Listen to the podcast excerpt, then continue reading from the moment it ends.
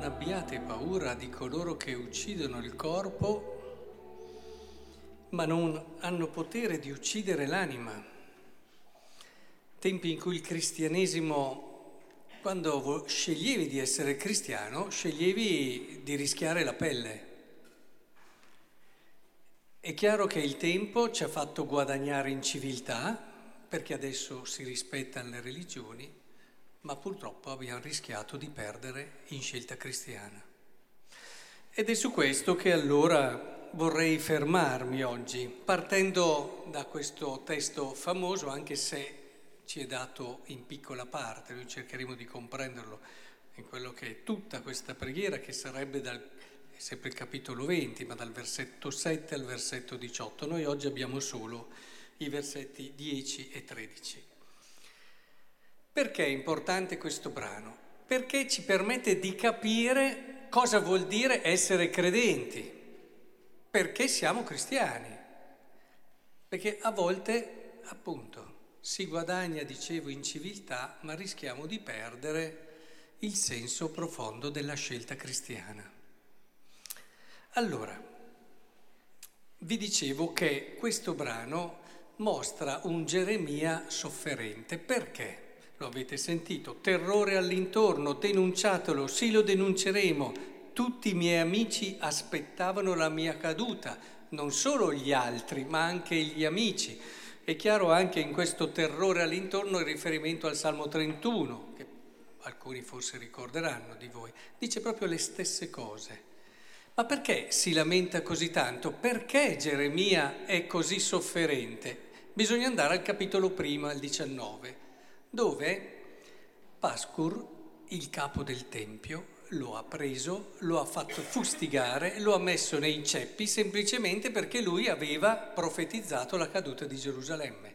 E siccome il profeta, secondo alcuni, non deve dire la verità, deve dire quello che la gente vuole che lui dica, è chiaro che lui dicendo la verità si è tirato addosso l'ira del capo del Tempio ed è lì solo, isolato, sofferente, un po' come oggi, no? A volte come cristiani tendiamo a dire quello che l'opinione pubblica vuole sentirsi dire, quello che non dà fastidio ai media, quello che in un qualche modo sta andando adesso per la moda e magari la pensiamo diversamente, ma non abbiamo il coraggio tante volte di affermare ciò che è vero. Perché? Perché da una parte eh, c'è il rischio di ma io non faccio male a nessuno, io tengo la mia vita. Ecco, questo che è, è il discorso che è un po' latente nella scelta di molti cristiani. Un cristianesimo placebo, un cristianesimo che mi serve a tirare avanti nella vita, ad affrontare ed esorcizzare tante paure, un cristianesimo che ha perso il suo carattere di scelta definitiva, di scelta estrema, perché il cristianesimo è una scelta estrema. E qui era nei primi tempi della Chiesa, ma purtroppo l'abbiamo perso. Prendete le civiltà dove da scelta estrema è diventata scelta normale, si è perso il sapore. Il sale non è più sale, la luce non è più luce si diventa cristiani della domenica, che vanno a messa alla domenica e poco più. Ora, in questo senso penso che sia bella l'esperienza di Geremia, lo abbiamo sentito, è affranto, anche gli stessi amici, è isolato. E, eppure proprio in questa esperienza sperimenta la fiducia e la presenza dell'azione salvifica di Dio ma il Signore è al mio fianco, come un prodo e valoroso. Per questo i miei persecutori vacilleranno, non potranno prevalere. E questo lo dice perché l'ha sperimentato lui. Torniamo all'inizio di questa preghiera, che qui oggi non c'è, è tre versetti prima, però dice, mi hai sedotto, Signore, e mi sono lasciato sedurre. Lui voleva resistere a Dio, eppure non ce l'ha fatta lo sa per esperienza, perché l'ha toccato con mano, che alla fine Dio vince. Ha vinto lui e vincerà tutto il resto. Ma se volete davvero vivere questo senso di fiducia, nato dall'esperienza, che diventa vero e non perché l'avete letto e non perché ve l'hanno detto al catechismo e non perché semplicemente ve l'hanno raccontato i vostri genitori, dovete entrare in questa logica di scelta coraggiosa. Il cristianesimo è una scelta coraggiosa che ti comporta uno stile di vita diverso, pur essendo nel mondo, pur vivendo come tutti gli altri, però si vede che è una scelta diversa.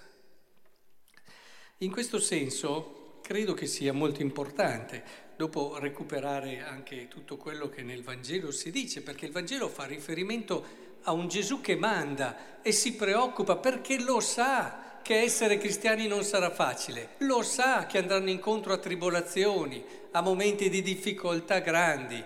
Scegliere lui non è una scelta facile e allora dice non abbiate paura. Provate a contare quante volte lo dice in questo brano. Non abbiate paura degli uomini.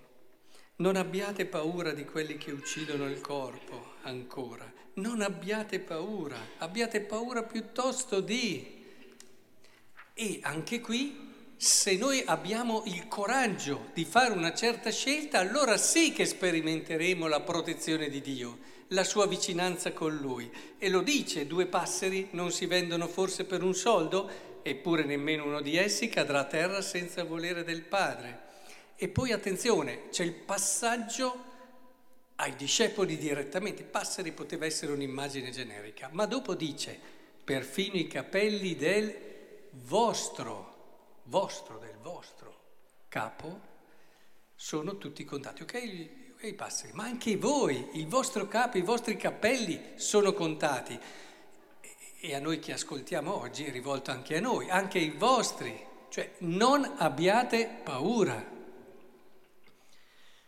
E a volte me lo chiedo, dobbiamo avere paura di essere cristiani? Purtroppo no, al giorno d'oggi tante volte no, perché siamo abili a equilibrare le nostre scelte cristiane ed andare bene un po' a tutti. Vedete, credo che questo ritorno ad un senso bello della scelta cristiana, da una parte dobbiamo lodare la crescita a livello civile che c'è stata, tutti ci rispettiamo, anzi si è arrivati ad estremizzare il rispetto, che alla fine tutti hanno ragione. Lui la pensa come vuole, andiamo tutti d'accordo, lui ha la sua verità, l'altro ha la sua verità, l'altro ha la sua verità, è meraviglioso, una cultura civilissima. Il problema è proprio questo, che con la verità non si scherza, perché ce ne va di quello che siamo noi. E un atteggiamento di questo tipo può portare, ecco sì, si possono vedere cristiani, però è non una coerenza di chi ha fatto una scelta, ma è un irrigidirsi.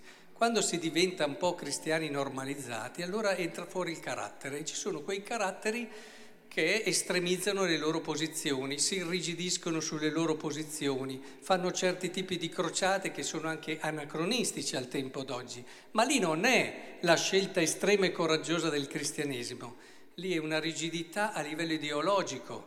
Quando trasformi il cristianesimo in ideologia, che alla fine non ha niente a che vedere con quello che è la scelta di Gesù Cristo, allora sì che si diventa divisivi, cosa che il cristiano lo è in parte, ma non in quel modo lì.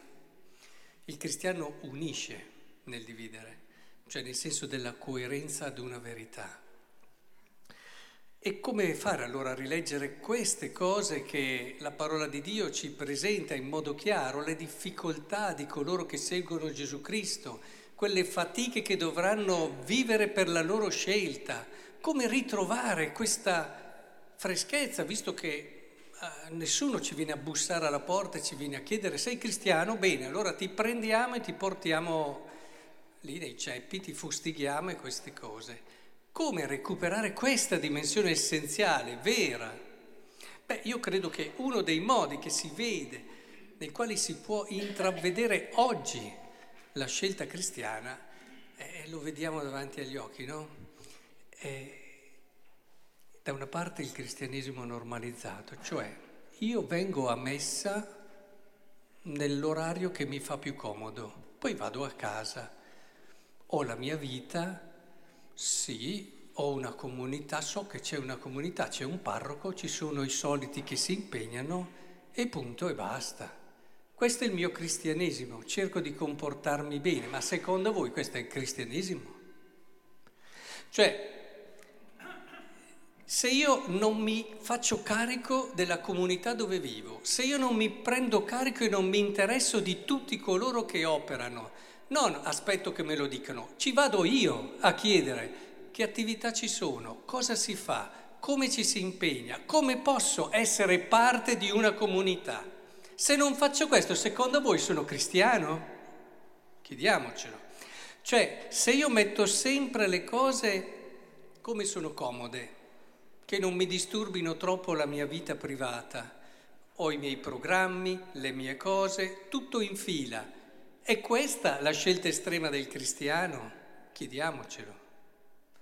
Perché facciamo così fatica a essere comunità, secondo voi? Perché non abbiamo più in mente cosa voglia dire essere cristiani. Perché essere comunità costa. Vuol dire non fare sempre quello che ti pare, vuol dire darsi da fare, vuol dire rinunciare a degli spazi propri, vuol dire anche non fermarsi da lontano a dire beh quello lì fa così ma potrebbe fare cos'ha eccetera e tenendosi bene a distanza di sicurezza. Questo non è cristianesimo. Vuol dire anche saper collaborare con persone che sono un po' diverse da te. Bene, questo vuol dire fare comunione, collaborare nel rispetto, nel valorizzare sempre anche gli altri, con un grande rispetto però, eh. Quello ci vuole sempre, se no la comunione salta. Ed è in questo che eh, io con quello lì non ci lavorerò mai, si dice poi. Ah no, beh, con quello lì mi dispiace. Eh, questo vuol dire essere cristiani? Siamo così sicuri? No, perché non è che la messa siamo venuti e siamo a posto. È questo quello che secondo me si è perso, il carattere forte, estremo della mia scelta. Questo è un esempio, è quello della comunione, ma lo potremmo anche riverberare questo discorso su tutte quelle che sono tante altre dimensioni. Stiamo attenti a quello star bene che ci fa perdere la bellezza della vita. Stiamo attenti perché è una tentazione che è alla porta di tutti. E invece solo chi ha il coraggio di mettersi in gioco in questo modo, di rischiare, di perdere, potrà sperimentare la vicinanza di Dio. Questa qui, il Signore al mio fianco, Volete sentirlo lì che vi stringe, che vi accompagna, che c'è sempre? Beh, se lo volete sentire, bisogna che prima facciamo questa scelta. Se no, il Signore al vostro fianco è il nostro pensiero, il volo mentale che ci facciamo, che ci raccontiamo che il Signore c'è, più per tranquillizzarsi psicologicamente che altro. Coraggio allora, abbiamo tante cose belle da fare abbiamo una vita di fede che è l'autostrada per un'esperienza intensa, piena e bella, anche umanamente parlando. Coraggio, lasciamo tanti timori, lasciamo anche tante cose che ci attaccano e ci danno sempre e seguiamolo Gesù Cristo. Vieni e seguimi, ce lo ripete anche oggi.